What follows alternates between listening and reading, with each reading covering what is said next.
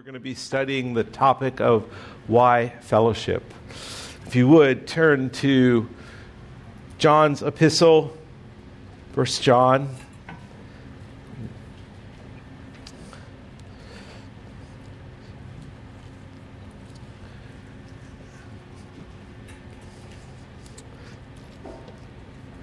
And if you begin with me in verse 1. John writes, That which was from the beginning, which we have heard, which we have seen with our eyes, which we looked upon and have touched with our hands, concerning the word of life. The life was made manifest, and we have seen it and testified to it, and proclaimed to you the eternal life, which was with the Father and was made manifest to us. That which we have seen and heard, we proclaim also to you, so that you too may have fellowship with us. And indeed, our fellowship is with the Father and with his Son, Jesus Christ.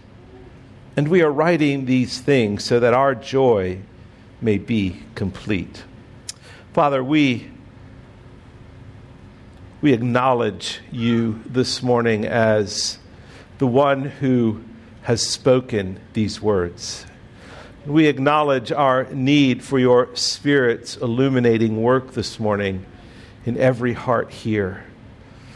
Lord, please allow your people, your church this morning to understand your word, to receive your word, to be encouraged and refreshed by your word. Lord, help us to, where appropriate, be convicted by your word. Lord, you are speaking, and all of us, myself included, desire to have ears to hear and eyes to see. And Lord, please help me to communicate your truth so that this church may experience grace from you this morning. In Jesus' name, amen. Well, John is considered the author of this letter. By the time of this writing, he has become an old man. It was written in AD 85 to 90, almost 60 years since the time that he walked with Jesus.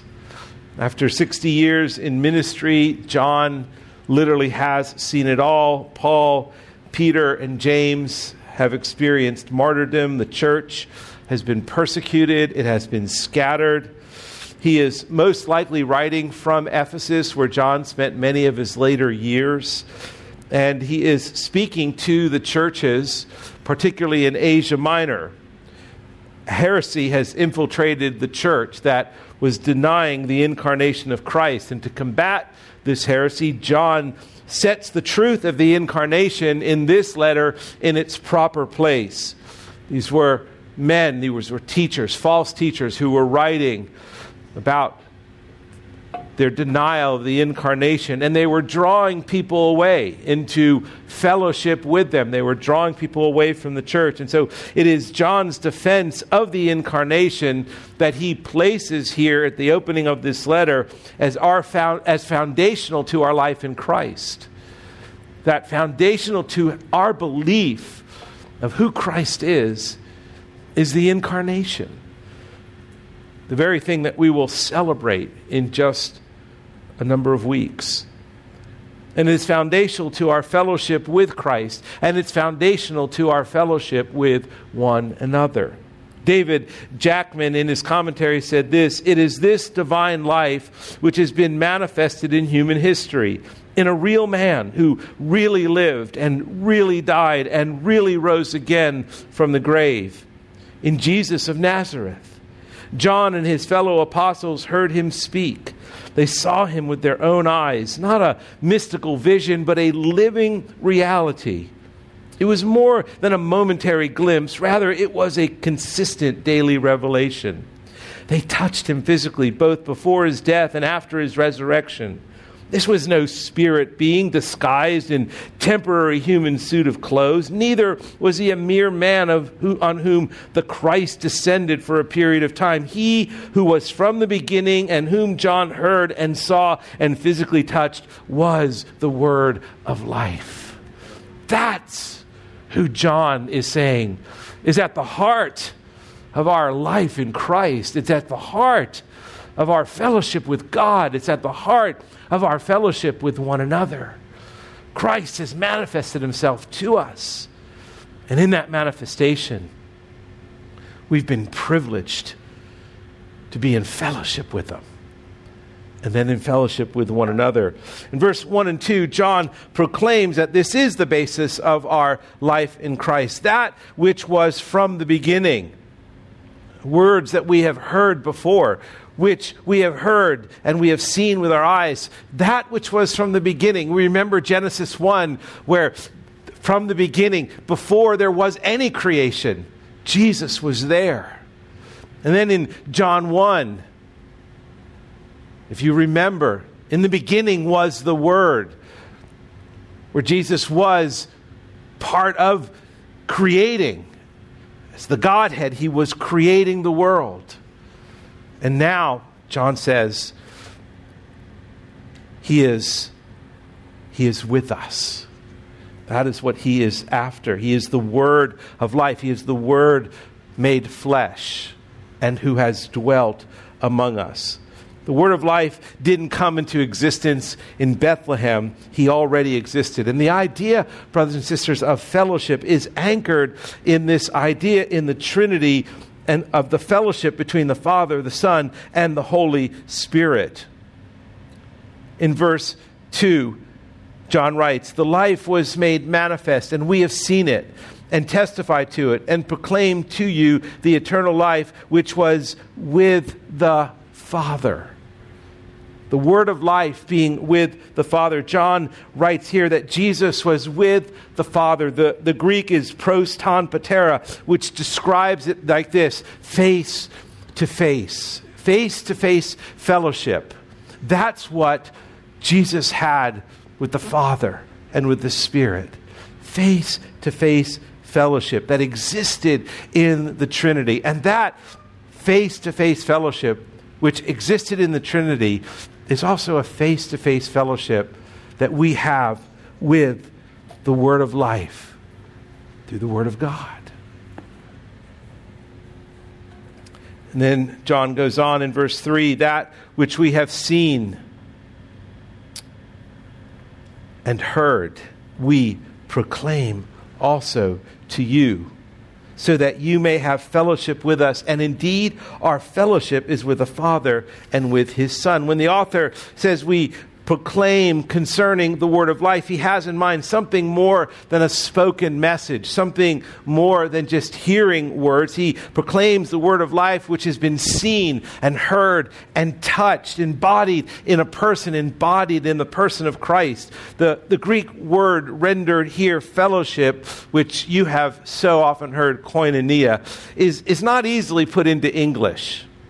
There's a, a, lot of variations and translations of what fellowship actually means. It has been used, or koinonia. It's been called fellowship, it's been called communion, it's been called participation, it's been defined as sharing a common life, it's also been defined as partnership. But we learn in this verse that fellowship first with God is so much more. In the New Testament, it refers to Christians who share a, a common faith and partnership in the gospel. William Hendriksen, in his commentary, says this Koinonia, with its derivatives, occurs over 60 times in the New Testament in reference to the supernatural life that Christians share. This supernatural life is disclosed in the incarnate Christ. It is the eternal life that comes from the Father and becomes life shared individually and corporately by the company of believers. But you know what? I think you already know this because you've, you've been a Christian for more than a day, you've probably heard a lot of teaching about the word fellowship and koinonia. And the question is does it still have impact when you hear that word? Does it still touch you when you hear that word. Recently, I did a Google search of fad words or phrases from each of the decades beginning in the 60s. So, in the 1960s, we had far out, cool, and groovy. How many of you use those words today? Yeah, just, just one in the back, maybe two. In the 70s, it was in your face Dream On and Hot Dog to talk about somebody who was showing off in sports. In 1980s, it was rad, like, totally, and gnarly. And then in the 90s, it was whatever, and booyah. and in 2000s, the one I hated the most, it was peeps. You're my peeps. Those words just don't last, they, they don't live on which is good. Today, many of these words and phrases are no longer in use or have, they, are yesterday. They have no common involvement in our, in our language today. They were so often used after a while that people, I think, became anesthetized to them. And they ceased to have any real meaning or, or application. And I think in the same way, we could become anesthetized in the Christian church to words that we commonly use, like the gospel or fellowship. And I would hate to see that because I believe that this word fellowship in some ways has, has lost some of its impact and power and meaning in our lives. And I think it deserves and needs to have its meaning recaptured. And that's what why fellowship is about this morning. So, as my peeps, I totally want your attention this morning. It would be far out if you, like, got my message, however gnarly it is. Don't be a hot dog and think, whatever, another message on fellowship. If you do, I might have to get in your face, which would be a bit too rad for me. So let's.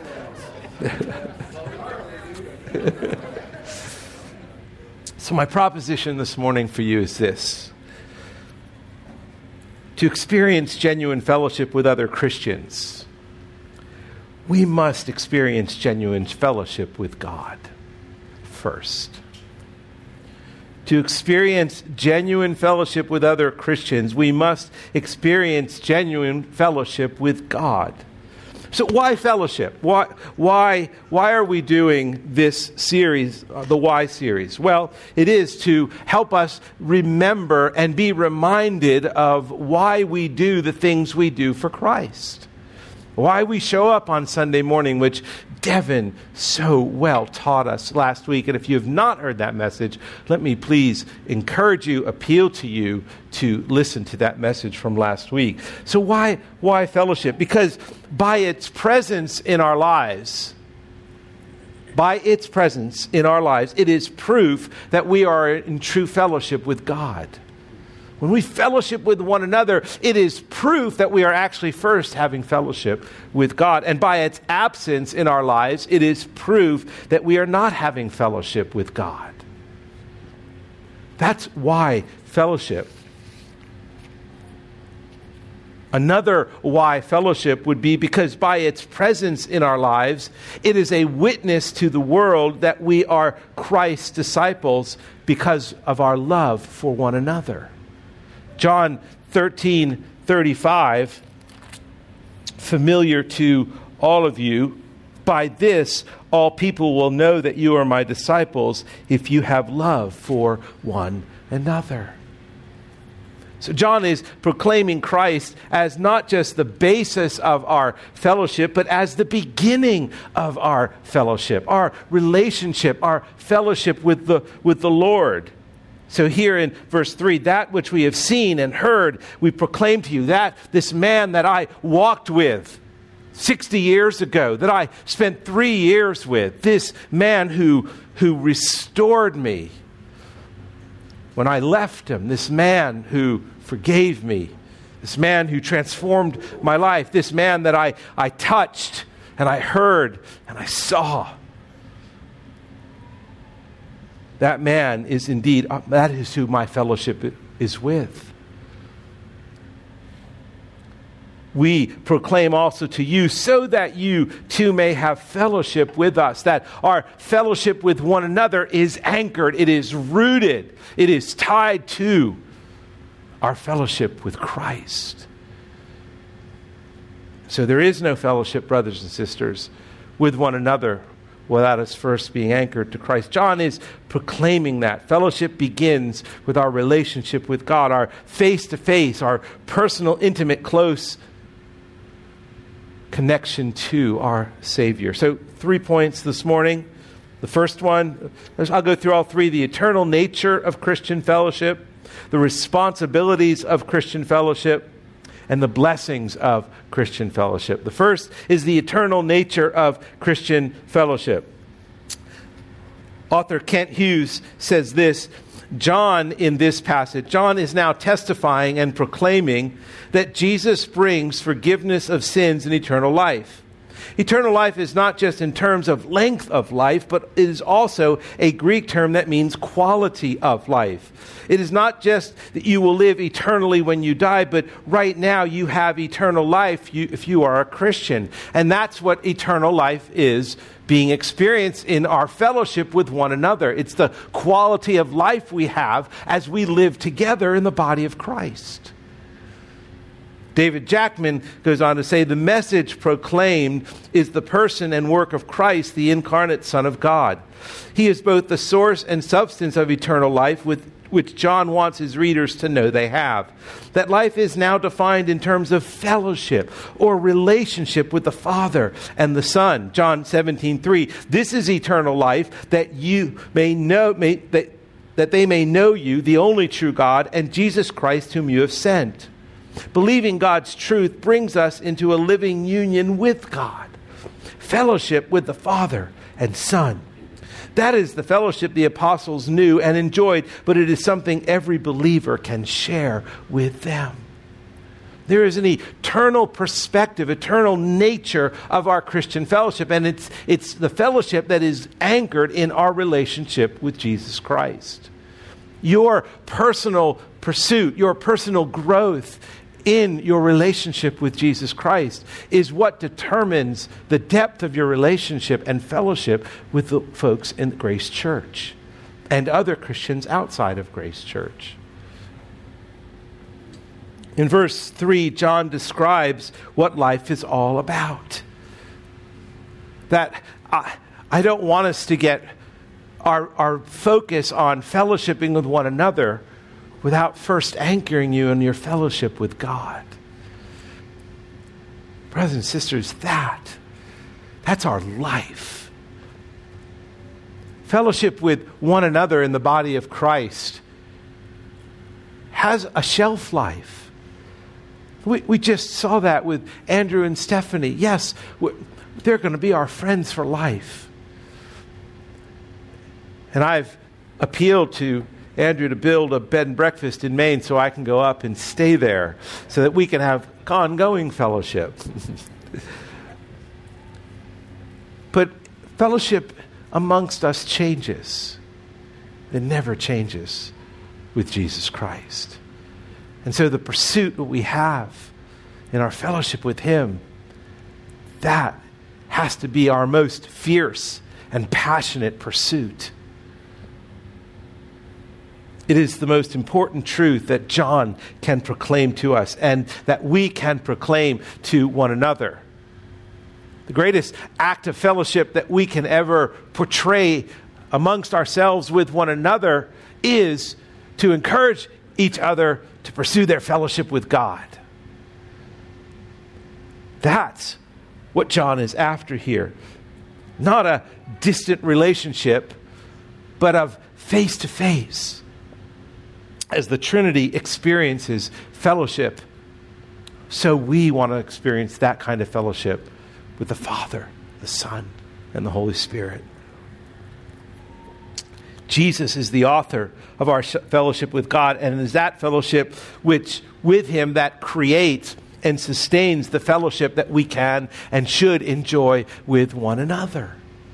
So there's this eternal nature to our fellowship. So when you hear the word fellowship, my, my heart and my desire would be that you first think about my fellowship with God, not my fellowship with one another.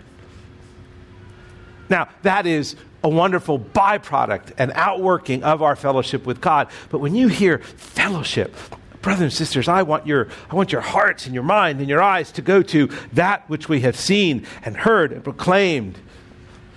I want you to go to the incarnated Christ. Because as we fellowship with God, the incarnate Christ, the Word who became flesh, as we fellowship with Him through His Word, we will experience the incarnate Christ through one another. But that's where I want your hearts and your minds to go. Our fellowship is grounded then in the gospel. That God has done something for us so that we could have fellowship with Him. That Christ made a way for us. And that our treasure in this life is not our relationships with one another, as important as they are. Our treasure in this life is Christ, because He's eternal.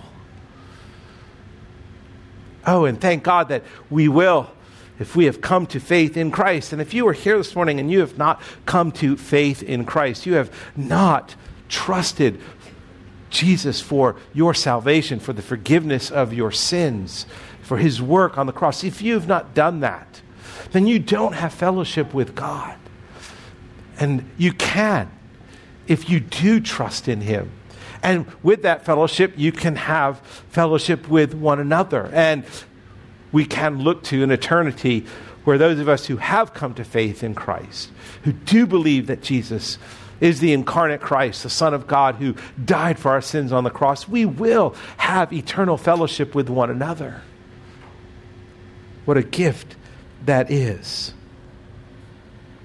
But apart from our fellowship with God, in Christ, we will not have fellowship with one another. And it's interesting because our world, I think, actually does seek after fellowship. You, if you're in England, you go to any pub and you see people just gathered at the end of the workday, the same people gathering together every day.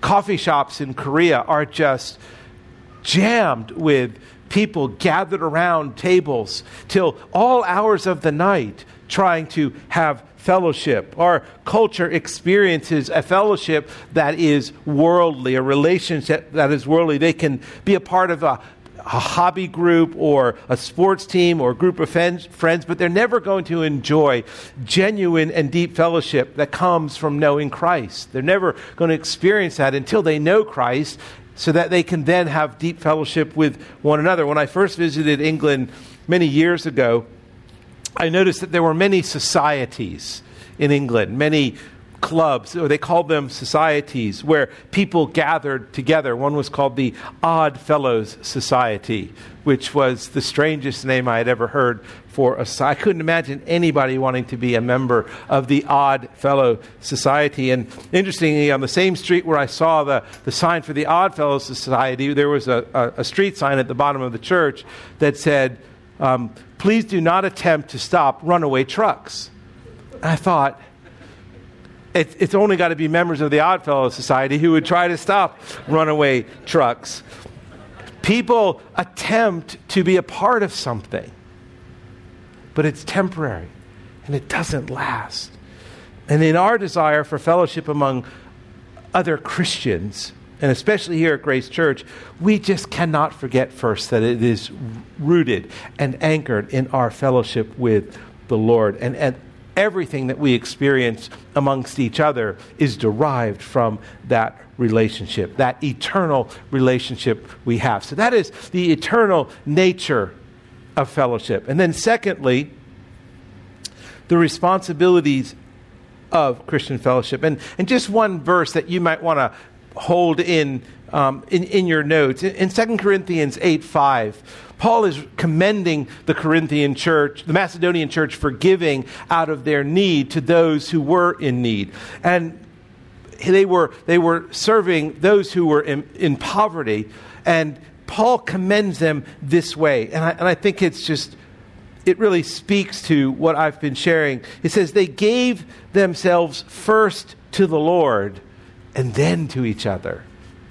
That is the heart of our fellowship, that we give ourselves first to the Lord and then to each other. All right, the second point the responsibilities of Christian fellowship. Our fellowship with, is with Christ, but not only with Christ, it is also with each other. And here is, for me, the best definition of fellowship that I have found. Now, and I trust you could probably find the better one, but mine I like, and keep yours to yourself. D. Martyn. D. Martyn Lloyd Jones defines fellowship between believers like this a longing to share our experience of Christ with others. A longing to share our life in Christ with others. And it's not talking about evangelism here. He's talking about life in the church. Now, evangelism is a part of that. But he's talking about the longing to share the life that I'm experiencing in Christ with you. The life that you are experiencing in Christ, having a longing to share that with your care group, to share that with folks that you engage with on a Sunday morning. That it's not just a social gathering, but we're longing to share the life we're experiencing in Christ with each other. Brothers and sisters, that is the finest definition of fellowship in, for the church that I've ever read. John has written that because we are in Christ and we do share an eternal life together, we now share our experience with Christ together. Verse 3 again, that which we have seen and heard, we proclaim also to you. What do you proclaim?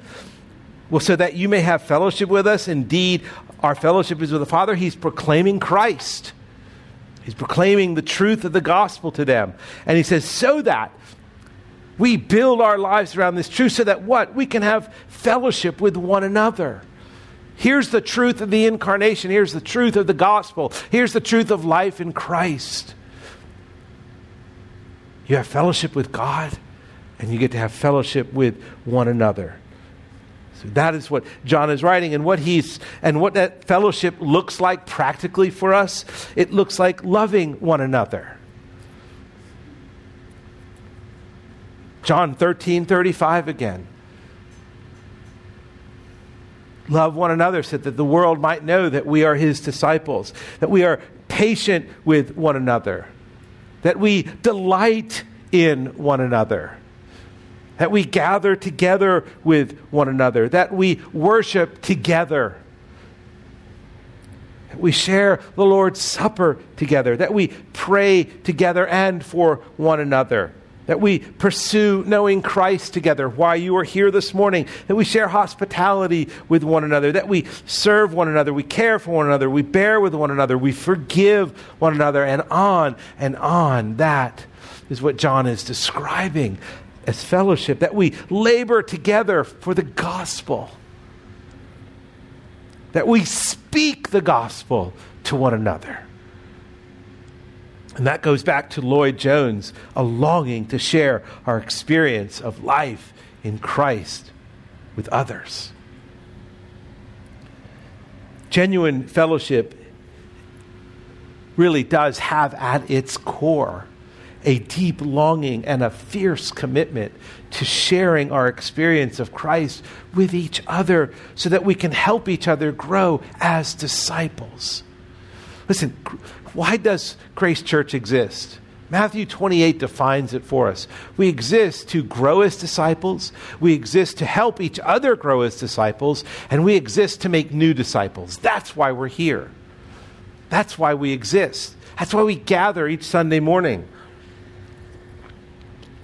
One of my favorite old, old authors, John Angell James, wrote this A new and holy brotherhood was set up, of which love to Christ and to each other for Christ's sake was the bond. There was the recognition of a common relationship and the exercise of all that affection which it involved. The converts immediately gave themselves to each other as members of one another, and not only performed acts of religious worship together, but exercised a reciprocal and most substantial benevolence and afforded the most valuable mutual service. In other words, they loved life together. They cared for one another. They lived with one another. They served one another. They provided for one another. They, they had this deep bond and mutual affection. Their fellowship was face to face. They had this longing to be together. And one of the responsibilities of fellowship with other Christians, of fellowshipping together, is is also protecting and caring for one another. And John happens to mention this in verse 6 and 7 go a little further in john 1 john. He says if we say we have fellowship with him while we walk in darkness we lie and do not practice the truth. But if we walk in the light as he is in the light we have fellowship with one another. And the blood of jesus his son cleanses us from all sin. By His Spirit, God expects us to walk in the light with one another. Fellowship, and, and, and that first begins by walking in the light with God. God. God knows when we're walking in the light, and God knows when we're walking in darkness. And fellowship is helping protect each other from darkness, to help pull each other back. Matthew 18 Matthew 18 isn't just a passage about disciplining someone for their sin, it's, it's rescuing someone, it's pulling someone back. It's leaving the 99 and going after the one. And we do, we're all tempted. We, we talked about confession of sin this morning. We confessed our sins, aware that even as Christians, we still battle the presence of ongoing sin, we battle the reality that we're still sinners in need of a Savior and grateful that He has saved us, but we still have this sanctifying work, this progressive sanctification in our lives. And we need one another, and we can at times walk in darkness. And so, for us to be able to maintain our fellowship with Him and our fellowship with one another and not lie and not practice untruth, we need one another so that we can walk in the light. Brothers and sisters, we've been transferred from the kingdom of darkness to Christ's kingdom of light. John tells us that Jesus has come, he's paid for our sins. So, this is the direction we're to go, and walking in light is foundational to our fellowship. It's foundational to our relationship with one another, and it's how we can most effectively care for each other in this local church. That is the responsibilities of Christian fellowship. And third, the blessings of Christian fellowship. In verse 4, John writes, And we are writing these things so that our joy may be complete. It may seem a bit strange that John comments on this fellowship with God and understandably bringing joy to him, but the fellowship with each other, bringing joy to Him. But if you look back, it could also be written actually, and some commentators have said that it, he, and we are writing these things so that your joy may be complete. And, and it really is both. It's their joy and our joy that John has written this about the incarnation, about fellowship with God, about fellowship with one another, so that we would experience not happiness, but joy. Listen, happiness is a fleeting emotion an experience. But joy, now joy, that, that has permanence. Why? Because it's rooted in the eternal. In John 15 11, John earlier is, has written and he is quoting Jesus, he said, These things I have spoken to you, that my joy may be in you and that your joy may be full. The blessings of fellowship, first with God and then with each other, is true joy. It's the, it's the joy we experience when we come in on Sunday and we see people that we haven't seen all week and we can connect with them and we have this longing to be with them. It's the joy we experience when we go to care group. It's the joy we experience when we share hospitality. It's the joy we experience when someone shows up at our doorstep and we're suffering and they care for us. It's the joy that we experience when someone just expresses love to us when we're feeling unloved. It's that kind of joy. That is the blessings that Christian fellowship brings. It brings joy, it brings peace, it brings provision, it brings protection. David Jackman writes Let us never forget that the realities to which John testified and in which our faith is grounded include the death of our Savior on the cross, which opens up our pathway to joy. To the extent that we are convinced of the total sufficiency and efficacy of that sacrificial death, we shall know a deep joy which no one can drain, a full joy which nothing can quench and we shall share something of John's heart as we realize that nothing is more enriching or more wonderful than helping others to that same conviction too and seeing their fellowship deepen. Oh, brothers and sisters, my heart for you this morning, as your pastor, Devin's heart for you this morning, is that you experience the joy of Christ through fellowship with Him first, and then fellowship with one another. And so when we speak about fellowship, when you hear us communicate fellowship from this pulpit, you talk about it in care group, let your mind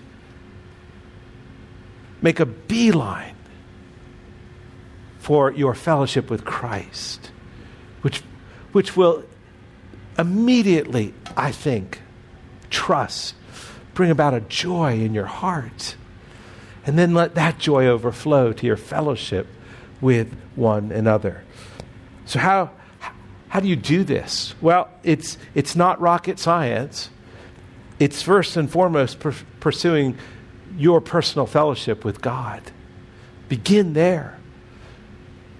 How is your fellowship with God? Do you feel that you are meeting Him face to face? Pursue that fellowship. And let me encourage you to play, place high expectations on yourself. Set the bar high on how you live for Christ. Don't set the bar low. Set the bar high on what it means to serve and sacrifice and live for Christ and for others. Set the bar high. Don't expect less of yourself, expect more of yourself. And then just a personal pastoral note ask God to help you have a longing to share your life in Christ with others. Let that longing be experienced, felt, heard, seen, proclaimed as you gather together as the church of God whether it is in your homes over hospitality, it's in your care groups, or it's here on Sunday morning. Oh, why fellowship? Because it's all about Christ. It's all about Him. Let's pray. Father, we are so grateful that we have fellowship with you this morning. And Lord, if there is anyone here that does not have fellowship with you, I pray that you would open their heart and their minds to desire that fellowship and to be drawn to you, that you would draw them near. And Lord, for those who do know you, I pray that you would strengthen and deepen their intimacy and their face to face fellowship with you so that they can grow in their longing to share their life this life that they have in you with one another. It's in Christ's name we pray. Amen.